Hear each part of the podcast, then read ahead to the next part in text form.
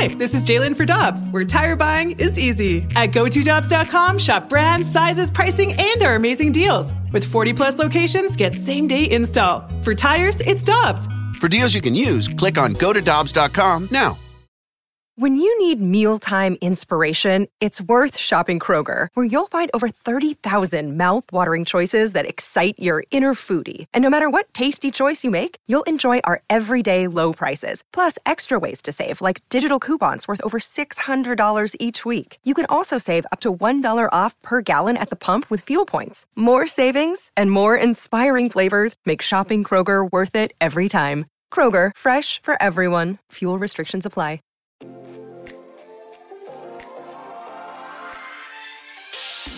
Big weekend for the Cardinals as they take 2 out of 3 against the Cincinnati Reds. They continue their big stretch tonight against the New York Mets and then into the weekend with 3 games head-to-head against the San Diego Padres. The wild card race is officially heating up, and we are going out to the Brown and Crouppen Celebrity Line to be joined by David Schoenfeld, ESPN's MLB writer, joining the show to talk about this from a national perspective. David, we always appreciate the time, man. How you doing today?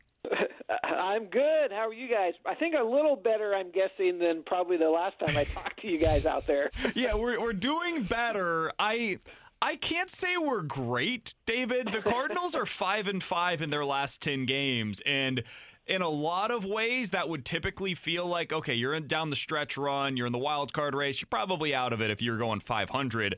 But these other teams that are in the race with them have been even worse. What have you made of, I don't even know if you want to call it a race, but the quest to get this final wild card spot in the National League?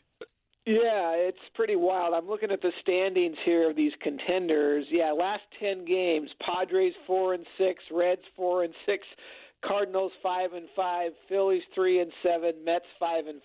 So yeah, this is not exactly Secretariat racing man of war here, is it? Yeah, I don't know who wants it. I guess maybe this just leaves open for my ultimate dream scenario, which is like a 5-way tie, and we'll figure out how baseball would resolve that.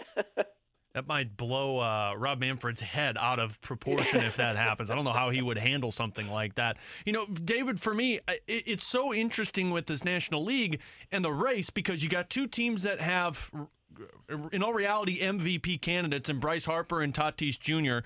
I mean, you have the New York Mets when they made the move of Javier Baez and Francisco Lindor. Everyone's thinking that offense is a powerhouse. And then you got the Cardinals, which a lot of people picked them in the NL Central this year. I mean, what do you think has happened in terms of falling off the cliff for these National League teams? Yeah, well, I think what you have is, you know, a league that other than the Pirates and, you know, the Cubs post-trade deadline, it's a pretty strong league. So what's that going to lead to? A lot of teams kind of right around 500. This is what happens sometimes. We had a wild card race a few years ago in the AL where 7 or 8 teams were alive with about 2 weeks to go, but they were all muddled around 500. So this is what happens. It's mediocrity. Some fans love it. Some fans hate it.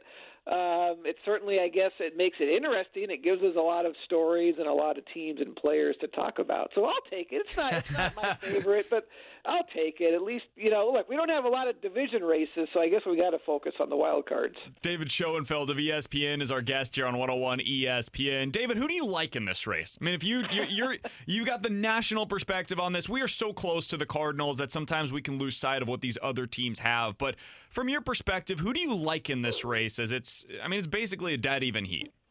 Yeah, I'll say who I don't like. Okay. Number one is the Padres, who – did they just get swept? Yeah, the Dodgers swept them over the weekend. They have a bunch of games left against the Giants, who just keep on hitting and scoring runs. So, plus, they have some pitching issues. So the Padres, even though on paper they might have the most talented and the best team, they just aren't at that level right now. So even though they're – tied with the Reds, I guess, in the standings, I'm throwing them out. I watch a lot of Mets out here in Connecticut. I don't know how they're going to do it, but then again, they win a game like last night where Lindor hits 3 home runs. Maybe that finally gets them going, gives them some momentum, but they got to jump over 4 teams, so that's a lot to ask. So And the Phillies are kind of similar. I just don't see it. Once you get past Harper and Zach Wheeler, there's not a whole lot on that team that makes you think they're a playoff team. So it looks like to me, I'm going Reds versus Cardinals. I think they're done, right? Playing each other. Yeah. So I'm rambling on here. You look at the schedules, could play a part. I've been saying all along, this Cardinals team maybe reminds me of 2011, right, where they kind of just stumbled through the season and then got hot in September. Not that this team's gotten hot, but maybe it's one of those years where the Cardinals find a way to squeak in. David, I mean, you say that, and then people here in St. Louis, their ears perk up because you mentioned 2011. World Series championship.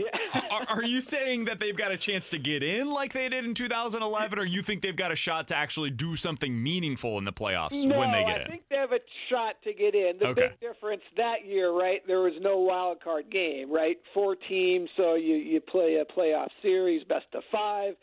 Yeah, realistically, could the Cardinals play the Dodgers and beat them in a while? Sure, one game, anything can happen. And then you play, the Giants? No, that's a lot to ask because the Giants, Dodgers, and I think even the Braves are 3 really good teams. So that would be a lot to ask. But I think they can win a wild card. David, big picture when you're looking at this Cardinals for the rest of this season, and look, there are still plenty of games to play, and getting into the playoffs is a reality for Cardinals fans, but what they are looking at is what next season is going to offer for this team. And when you look at this team big picture, how far away are you roster-wise? Do you feel like this team could compete for a World Series? That's a good question. I mean, I think they're a long ways away. I mean, look, Adam Wainwright, are you going to expect him to go 15-7 with a sub-3 ERA? Absolutely. Next year? No way. So, I assume he comes back, and pitches again, but, you're going to have to figure out how you're going to, not replace him, but fill those numbers, right, from the rest of the rotation.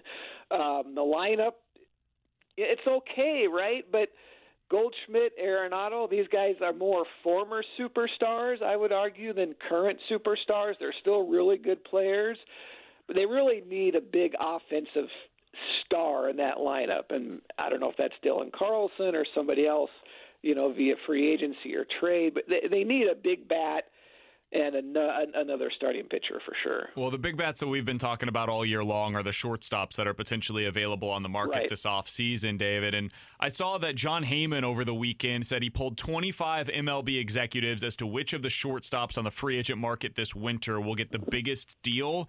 11 of them said Carlos Correa, 8 of them said Corey Seager, 2 of them said some combination of a tie between Correa and Seager.